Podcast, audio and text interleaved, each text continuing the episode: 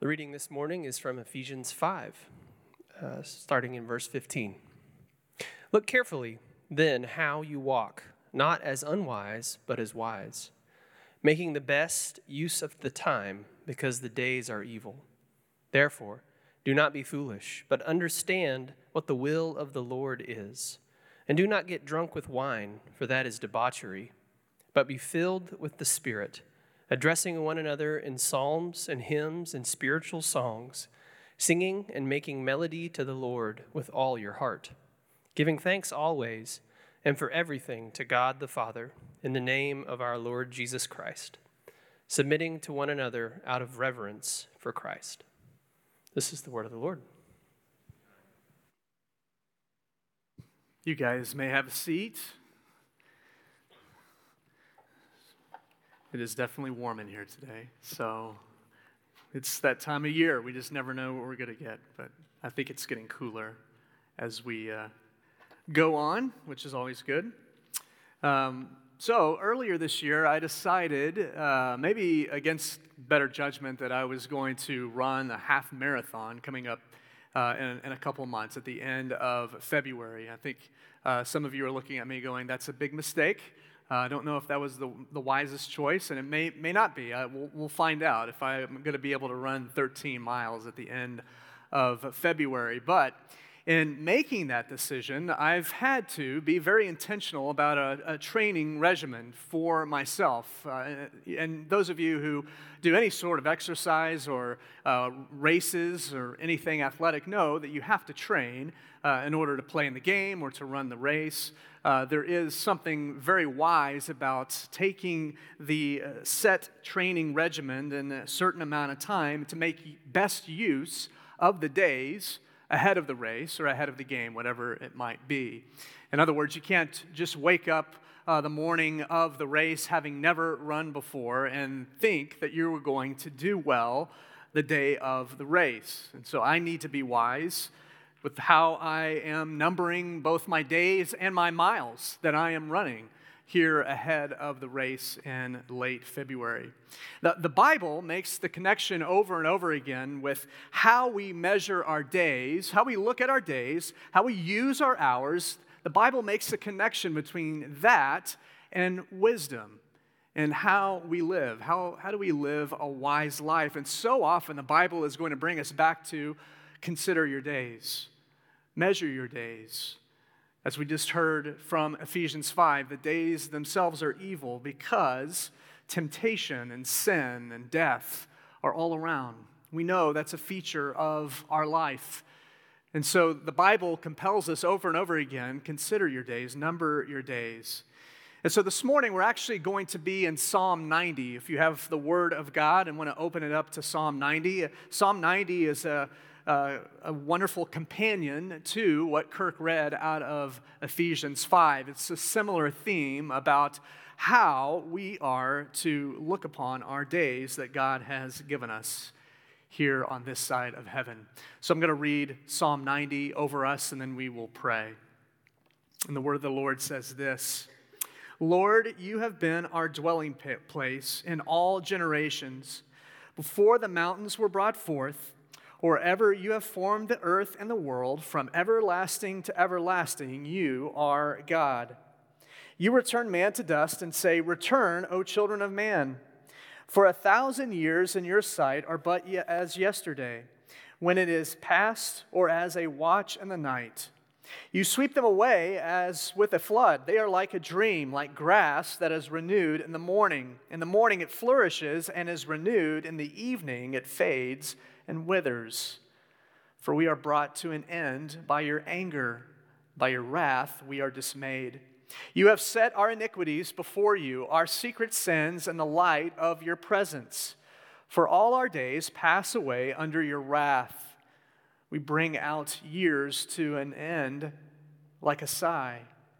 The years of our life are 70, or even by reason of strength, 80, yet their span is but toil and trouble. They are soon gone, and we fly away. Who considers the power of your anger and your wrath according to the fear of you?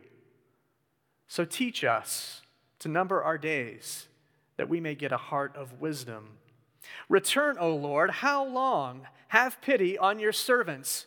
Satisfy us in the morning with your steadfast love, that we may rejoice and be glad all our days. Make us glad for as many days as you have afflicted us, and for as many years as we have seen evil. Let your work be shown to your servants, and your glorious power to their children. Let the favor of the Lord our God be upon us, and establish the work of our hands upon us. Yes, establish the work of our hands. Let's go to the Lord in prayer. Father, we are grateful that you are a God who hears these prayers, that we, as your people, are called to be honest, to confront our mortality, to understand how frail we are, how brief this life is, and that you are everlasting to everlasting, that you are outside of time, that you are eternal. And as we see that we are passing away because of sin and your wrath against sin, I pray that we would have sobriety about us. I pray that we would ask you to help us number our days, that you would be teaching us wisdom in the secret heart. That wisdom comes from understanding the urgency that comes with this life. Pray that we would also recognize the gospel is what brings us great joy, that we can be glad even in the midst of evil and sin and, and death itself because you have saved us. You have come for us. And we are grateful and glad. Pray that we would be glad all the days of our lives because of your wonderful gospel and the truth that comes from it. And we ask that you would help us as we desire to work unto the Lord as our faith is put into action, faith expressing itself in love. Pray that you would bless us. Pray that we would be a people that would be established in our work for your glory. And we love you. And we ask that you would help us this morning see your truth in this text. And we know that that is a work that you are pleased to do. And so we ask in Christ's name, amen. Well, the psalmist here, uh, it seems pretty, pretty clear, is, uh, as I said, honest. He's reviewing his life. Uh, this is, uh, as we read here, a prayer of Moses. So, this very well could be Moses looking back at his life, understanding where he has been, uh, and doing an honest reflection and review of his life. And so, I figured this is a really good day to do such a thing. Uh, many of us are going to, uh, if we haven't already, spend some time today thinking back on the year that was. That is, after all, what New Year's Eve is all about. We consider what, what happened this year. If you watch the news, this is the day where they will review all the big stories of the year. They'll, they'll show you who passed away this year, who, who of all the celebrities are no longer with us uh, what have been the big things in this year in pop culture and politics and sports. This is a day where we uh, have honest reflection. This is a day where we consider the, the year that was. We consider all that was hard, all that was uh, joyous. We had many highs and many lows. And this psalm not only looks back at a life and is honest about a life, but at the end of this psalm, we see that there's a great expectation that God will be at work in our lives. That we look forward, just as much as we look back, we look forward as God's people. We, we look forward to the future, walking in wisdom, understanding that we will have joy and gladness and that our work would be blessed. And so, this also is a day where we look ahead to tomorrow, which is a new year. We look ahead to 2024. That comes in all uh, forms and fashions. Uh, there will be some of you that will make resolutions, some of you that will just uh, renew a desire to uh, walk faithfully with God, uh, maybe to add something to your routine or take something away from your routine. Uh, I don't know what it exactly is going to be for you, but this is the day, this is the moment in every calendar year where we, where we do these things. We reflect on the year that was and we look forward to the year that is to come. If you picked up uh, a little sheet on the way in, it has our announcements on one side, and then it has the uh, place to take notes for the sermon this morning and I want to give you the main idea. The main idea of the message is because He is God and we are not, we need His wisdom, love, and favor in this brief life. He is God, we are not. He is from everlasting to everlasting. We, as the psalmist says, at best have 70 or 80 years. So, because He is God and we are not, we need His wisdom, love, and favor in this brief life. You can uh, hear some of the, the tones or the themes that would be associated with Moses. If, Mo- if Moses indeed wrote this prayer or psalm, then you can uh, consider Moses' life, a lot of it spent in the wilderness. And so you can think about Moses and the people of God in the wilderness, and as he opens this prayer, this psalm, he, he declares right off the bat, Lord, you have been our dwelling place. In the midst of a desert, in the midst of the wilderness, uh, when the people of God were leaving Egypt and moving toward the promised land, who was their dwelling place? Who is the rock but the Lord, God Himself?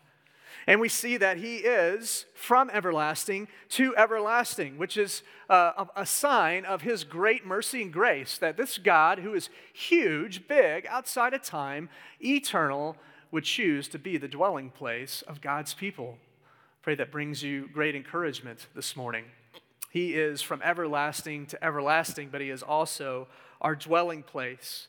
But what Moses or the psalmist here spends most of his time talking about is actually uh, the brevity of man, the brevity of this life. Uh, he spends uh, more words talking about the fact that we are born and then we return to dust. And this doesn't just happen to one person or five people or 100 people, it happens to all of us. That all of us, generation after generation, are born and then we will return to dust. And we read this psalm and we understand that we really are just, just passing through. We really are just kind of passing through this life. Again, we might get 70 or 80 years on earth, and then, as the psalmist says, we're like the grass that is renewed in the morning, but by evening has withered away. We are, we are like a flood that is swept away. Things that are swept away in a flood, we're, we're like a passing dream. And so the sober, sobering reality is that uh, this is our life. The fact is that uh, there will be very likely none of us whom our great grandchildren or great great grandchildren will even know our names. This is how obscure a life that most all of us will, will live. That most of us are not going to be found in any type of history book later on. Um, that again, even our own families, our descendants, will not even know who we are. That, that is where we find ourselves this morning.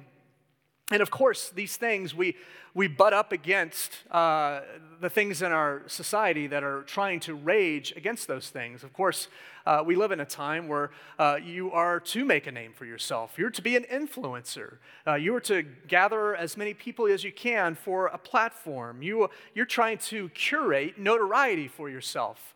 You're trying to find this uh, uh, fountain of youth, this fountain of fame or notoriety. This is what the world is chasing after. This is what we are being discipled in in this world. It's, it's not a world, it's not a culture that readily understands that this life is brief and that we are, by all accounts, obscure. And no technology, no, no advancement, no drug, no pharmaceutical miracle or breakthrough, uh, no virtual reality headset is going to change the fact that you and I will die, and that you and I will die in this type of obscurity. Now, this is how it is, and we have to be honest about these things. This is our life. This is, this is our lot. This is what uh, is our reality, and yet we know it's not how it was supposed to be. Uh, I say these things, and I'm even looking at your faces, and, and I understand that that's not the happiest news, that it's uh, not what we want to hear, that I'm going to die in obscurity, that no, even my own grandchildren and great grandchildren won't even know my name. That doesn't bring a smile to anybody's face in this room. And the reason is, is that God has put eternity on our heart. He's put eternity on our heart, and yet we find ourselves frustrated and frail and finite because of where we are. And then we have to ask the question if this is not how it was supposed to be, if God has put eternity on our hearts, and yet here we are understanding that we only have, again, at best 70 or 80 years, uh, then why? Why are the things like they are? And in verse 7, our psalmist tells us we are brought to an end by God's anger. He says, By your anger, by your wrath, we are dismayed. The wages of sin is death. I think most of us know that. Most of us, uh, that, that is something that we have been able to uh, take to heart, that we understand as we've been redeemed in Christ, that we understand that the wages of sin is death. And the psalmist here in Psalm 90 is essentially saying that, that the wages of sin is death. That's why, that's why we all die. That's why we are up under the wrath of God against sin. And the psalmist recognizes our own corporate culpability when it comes to sin. Notice that he is talking uh, in a way that is including everyone. He's not even saying this is only for him, but he is saying for all of us, we have iniquities. We have secret sins. This is what we just prayed about from Psalm 19 that we commit sins every day. Some of those sins are very much high handed, uh, disobedient, rebellious sins that we know God's word speaks against. Some of those sins are secret, are hidden. We might not even understand what's going on, but all of this that we can see is exposed before the face of God. You see that he uh, says there in verse 8 that all of our iniquities are set before God, our secret sins, in the light of God's presence. This is, this is honesty. Again, this is, uh, this is the honest reflection of our life. As we sit here at the end of 2023, no matter how old you are right now, if you look back on your life, whether it's a, been a short life or you've lived a longer life, this is the reality. This, this, is, this is our lot. And so we really do uh, have to look at verse 11, which is a question now, here's the question it says, Who considers the power of your anger and your wrath according to the fear of you? We, we really need to read that question and be honest that we don't have a really good answer to that in and of ourselves because we don't appropriately consider the power of God's anger with the appropriate fear of the Lord. I wish that I had a confident answer to that question in verse 11. But the, the reality is that I don't have an appropriate fear of the Lord, and God has rightfully poured out wrath against rebellion and sin. So life is brief, it's filled with suffering. It's filled with suffering because of our own sins and the consequences of our own sins. It's also uh, because of the sins of other people against us, both the high handed, grievous sins, the presumptuous sins, the hidden sins, the hidden faults. This world is broken. The days are evil. As I was working on this message this week, I was in a coffee shop and at the time I was there, there, there weren't a, a, ton of people in the coffee shop. And uh, in walks an older gentleman uh, who clearly uh, is a regular at this coffee shop because the barista immediately called him by his name and asked him how he was that morning. And he came in and he was in tears and, and told uh, the barista that his wife had died the day before. He said, My wife died yesterday. And this man and this barista who clearly knew each other, uh, she came back around from behind the counter and embraced this man and wept with him in the middle of crude coffee. And I'm working on this psalm and I'm looking at the scene and I'm saying, man, this world's so sad. It's sad. It was moving, this man's loss and reading this psalm in Psalm 90 and understanding that uh, it reminds us of so many of the truths found in the book of Ecclesiastes. If you've read through Ecclesiastes, you know that there's some hard questions in that book. There's some hard sayings in that book. It reminded me of Ecclesiastes chapter 7, verse 2. It says this It is better to go to the house of mourning rather than to the house of feasting, for this is the end of all mankind. And the living will lay it to heart. The living will lay it to heart. When we face our mortality head on, that's what we're called to do. So I hope, as, as, as difficult as some of these things that we've already talked about this morning are, are I hope that uh, you understand that I'm not just trying to bum us all out, uh, that I'm not trying to talk about really hard things and remind us that the world is sad and there's a lot of suffering and we're going to sin and then send us all out to have a happy new year. Uh, that's, that's not my intention this morning. But there is something about acknowledging these things.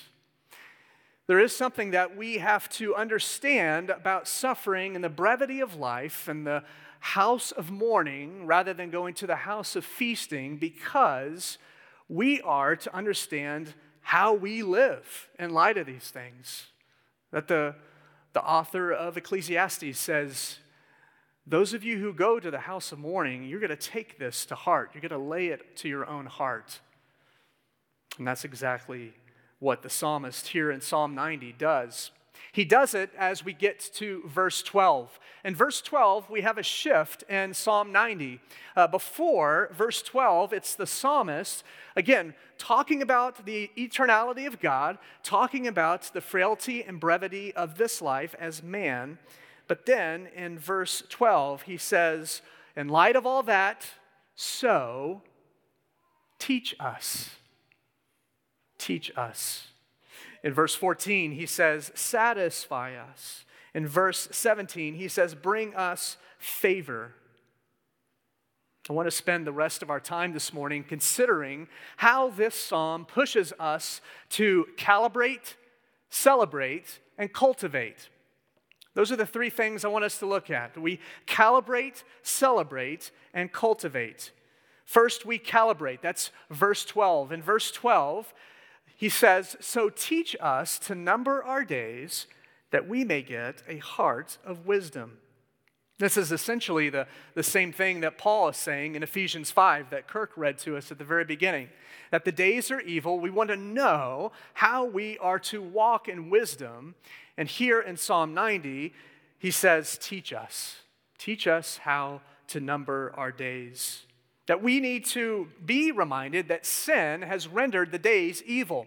The days are evil, they're brief, and so we need to number our days in order to walk wisely through this life. And we don't avoid the reality that life is hard, but are proactively honest about it. Molly and I had uh, some friends, some dear friends that went through something uh, horrific several years ago. Uh, th- these dear friends were a, a, big part of our life, but the man, our, the husband, was harboring secret, grievous sin. And, and their whole life basically came crashing down when, when this sin uh, came to light. And in the midst of this severe trial that they were walking in, uh, our friend, this husband, uh, decided to really advocate for a life of stoicism. He, he actively and, and uh, verbally said, I'm going to live a life as a Stoic. If you don't know what Stoicism is, Stoicism essentially is a philosophy that says grieving and entering, entering emotionally into the hardships of life by grieving and understanding how hard things are is not worth it. Stoicism is actually living above the sorrows as if that is possible. And it is possible to, uh, to uh, cordon off your heart and mind from suffering and grief. And the life of a Stoic can go through life kind of gritting their teeth and putting their head down and not acknowledging how hard life is. But the Bible knows nothing about Stoicism. The Bible is not Stoic philosophy. Wisdom is not ignoring the pain. I love what Pastor Zack Eswine says in his commentary on Ecclesiastes. He says this Wisdom does not use sad things to avoid life, wisdom uses sad things to learn life. By the sadness of the face, the heart is made glad. That's Ecclesiastes 7 3. The preacher doesn't say that it is better to be sad. He says that it is better to engage sadness and to take it and to take to heart what it has to teach us who live. And so we we acknowledge the sadness and we learn from the sadness. And as the psalmist says, teach us, O Lord, teach us how to number our days. And that is what he is calling us to do, to number our days. If the Lord tarries and none of us die in 2024, then we will have 366 days. It's a leap year, so we get that extra day in 24. 366 days to fear the Lord. 366 days to live in godly obedience. 366 days to submit to the Lord. If numbering our days leads to wisdom, then avoiding numbering our days has to lead to folly. It is the one who doesn't consider the things that Psalm 90 is showing us that lives ultimately a foolish life. The one that doesn't consider that you have only so many days on this earth there's, there's folly in not pursuing numbering our days. There's some urgency here. I think we, we understand the urgency, and yet so many of us, uh, myself chief among us, fail to really appropriately number my days. So, so then, how do we do such a thing? How do we number our days? It's one thing just to count. It's one thing to wake up and say, here's day one of 2024. What does it look like to number our days? I would encourage you to take time to really consider these things with, with your friends and family. Uh, maybe if you're getting together with friends tonight, if you're spending time with family in the week ahead, what does it look like for you in your life, in your family, in your sphere of influence to number your days?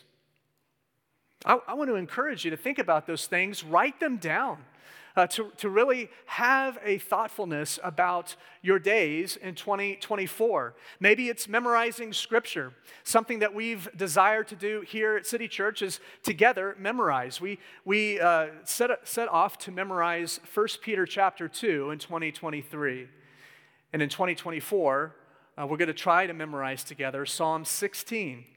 So maybe that is part of how you number your days, is that each day you wake up with the Lord you memorize Psalm 16. Maybe numbering your days means stewarding your health or your money in a better way than you did in 2023 or maybe ever. How do you understand the brevity of this life, the finite number of resources that God will give you, and how do you, how do you apportion that and steward that well unto Him? There's so many other ways that we can calibrate our life. There's so many other ways that we can number our days. What is it for you? Just want to encourage you to take the time in the next few days to really consider those things before the Lord and with one another. We need one another's accountability and help in those things. And so I, I pray that this is indeed a, a corporate exercise that we can do here at the church. All right, so we calibrate, but then secondly, we celebrate. This is verses 13 through 15 that say this Return, O Lord, how long? Have pity on your servants. Satisfy us in the morning with your steadfast love, that we may rejoice and be glad all our days. Make us glad for as many days as you have afflicted us, and for as many years as we have seen evil. Are you sensing the hope that we're beginning to get to in this psalm? Again, it's been pretty low so far in Psalm 90. We're talking about how brief this life is, that death is a certainty, that sin is why God is angry, and now we're beginning to get to hope. that the psalmist says and prays, Teach me, teach us how to number our days and gain a heart of wisdom. And now we're getting the hope in that we can live joyful lives that we can celebrate in the midst of these hard realities in our life. That the psalm, the psalmist is speaking of gladness and joy and satisfaction, satisfy us in the morning. This is gospel hope. That in the midst of heartbreak and evil and death, that we can celebrate in Jesus. In Jesus, we can be glad and have joy. After all, it, it was Jesus who, being the eternal God, God the Son, came down, put on flesh. He was brought down all the way to the dust. The same dust that the psalmist talks about that we return to when we die. Jesus is intimately aware of the dust of the earth, and He is our ultimate dwelling place.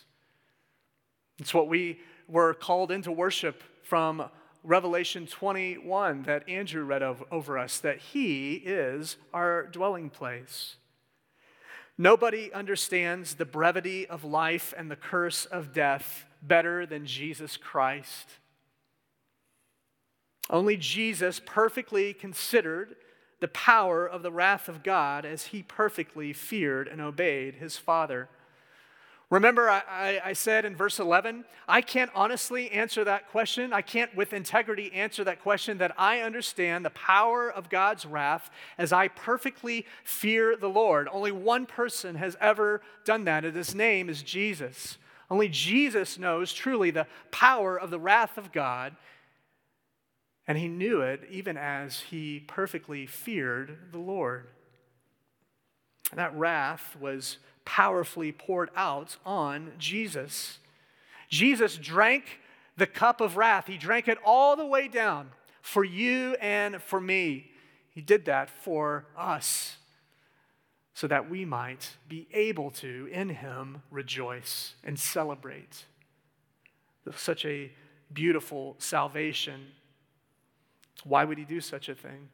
Why would Jesus do such a thing? Because he loves us. I pray that we don't skip by that casually. That could be the, the Jesus answer. That could be the Sunday school answer. So, so often we, we're so familiar with it. Jesus loves us. He did these things because he loves us. And family, that is so true. But let that just sink in for a bit. That the one who was from everlasting to everlasting became a man, perfectly obedient who feared his father and was punished because he loves us and wants us for himself. The prophet Isaiah in Isaiah chapter 53, verse 11 says this Out of the anguish of his soul, meaning Jesus, he shall see and be satisfied. By his knowledge shall the righteous one, my servant, make many to be accounted righteous and he shall bear their iniquities. Our Jesus is satisfied in the sacrifice that he has made. And he's satisfied in that sacrifice because he understands that he, in doing so, is making many to be accounted righteous. As he bared our iniquity, now we have his righteousness. What a glorious truth. And so, yes, we will die. We will. But in Christ, and because of the gospel, we can say with Paul in 1 Corinthians 15, Oh, death, where is your victory? Oh, death, where is your sting? He is satisfied. Jesus is satisfied. The wrath of God has been satisfied, and therefore we can be satisfied we shall be satisfied. Satisfy us in the morning.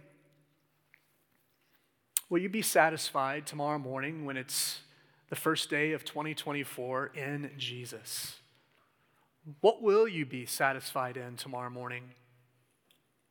Will you celebrate as the calendar turns that Jesus has shown us immense mercy and grace? That by the blood of Jesus Christ, he has forgiven us our debts on the cross? that ultimately we are satisfied not on just any morning, but we are ultimately satisfied on the morning of the resurrection. That the first Easter morning is the morning in which we are satisfied fully in Christ. So, being satisfied in that morning, let us be satisfied tomorrow morning. Psalm 90 reminds us that we have seen hard things Psalm 90 reminds us that we will see hard things to come, that more hard things will come, but the resurrection compels us to joy. Lord, we have seen hard things, but make us glad. We've seen hard things. Satisfy us. Make us glad each of the 366 days of 2024. So we, we calibrate we, we number our days, we celebrate the gospel of Jesus Christ, and finally, we cultivate. Here's verses 16 and 17. Let your work be shown to your servants and your glorious power to their children. Let the favor of the Lord our God be upon us and establish the work of our hands upon us. Yes, establish the work of our hands. Do you see the trajectory in Psalm 90. Again, that we are confronted with the brevity of life, but then the psalmist says, Teach me wisdom. Teach me to number my days according to you and according to your power. Then we celebrate the gospel, and the overflow of gaining wisdom and celebrating the gospel is work unto the Lord. It's fruitful work unto God. God, bless the work of our hands. This is an act of faith.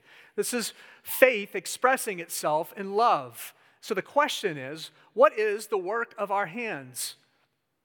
Certainly, the church has been called to a certain work.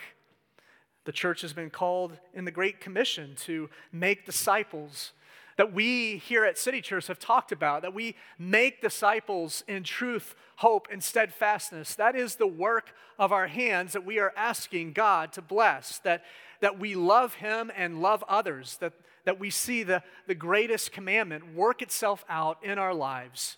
So, the church, for us, this is the work of our hands. This is what we're asking God to bless, to show us favor. And then individually, what is the work of your hands? What is, what has God called you to do? And what sphere has He called you into? Is it at home with your children? Is it at a workplace? Is it on a mission field? Is it all of those things? What is the work of your hands? Whatever it is, may our prayer be let the favor of the Lord our God be upon us as we disciple our children at home as they are being discipled right now by brothers and sisters downstairs in Kids City, as we evangelize our neighbors, as we mentor the Academy for kids that some of us are doing, we want to ask God to cultivate all these things in the life of each individual believer in our church. Cultivate our preaching and teaching, our singing and reading, our praying and fasting. Lord, establish the work of our hands. I can't think of a, of a better prayer that we might pray here on the last day of 2023 as we do an honest reflection and review of our life in this past year and as we look ahead to a new year. I pray that we calibrate, celebrate, and cultivate unto the Lord. Let's pray. Father, we, we do need your help. Uh, we, we proclaim with the psalmist that uh, you have to teach us, that these are not things that we uh, come to on our own, but that we rely solely on you to reveal wisdom. And we do that as we fear the Lord, as we, as we walk in a, in a healthy, familiar fear of reverence of who you are and what you have done. So we pray that you would help us to calibrate our lives, to count our days, to number our days, knowing that they will be brief, that we are just passing through, That we make the most of our, our days not for our own glory or for a platform or for influence that we have, but for your glory and for your influence and for your name to be made renowned. Teach us to number our days. Father, I pray that you would help us to be joyful and glad in heart, even in the midst of these difficult things that we've thought about this morning, that the gospel propels us to joy. You've come to die for us that you've also come to be raised to new life.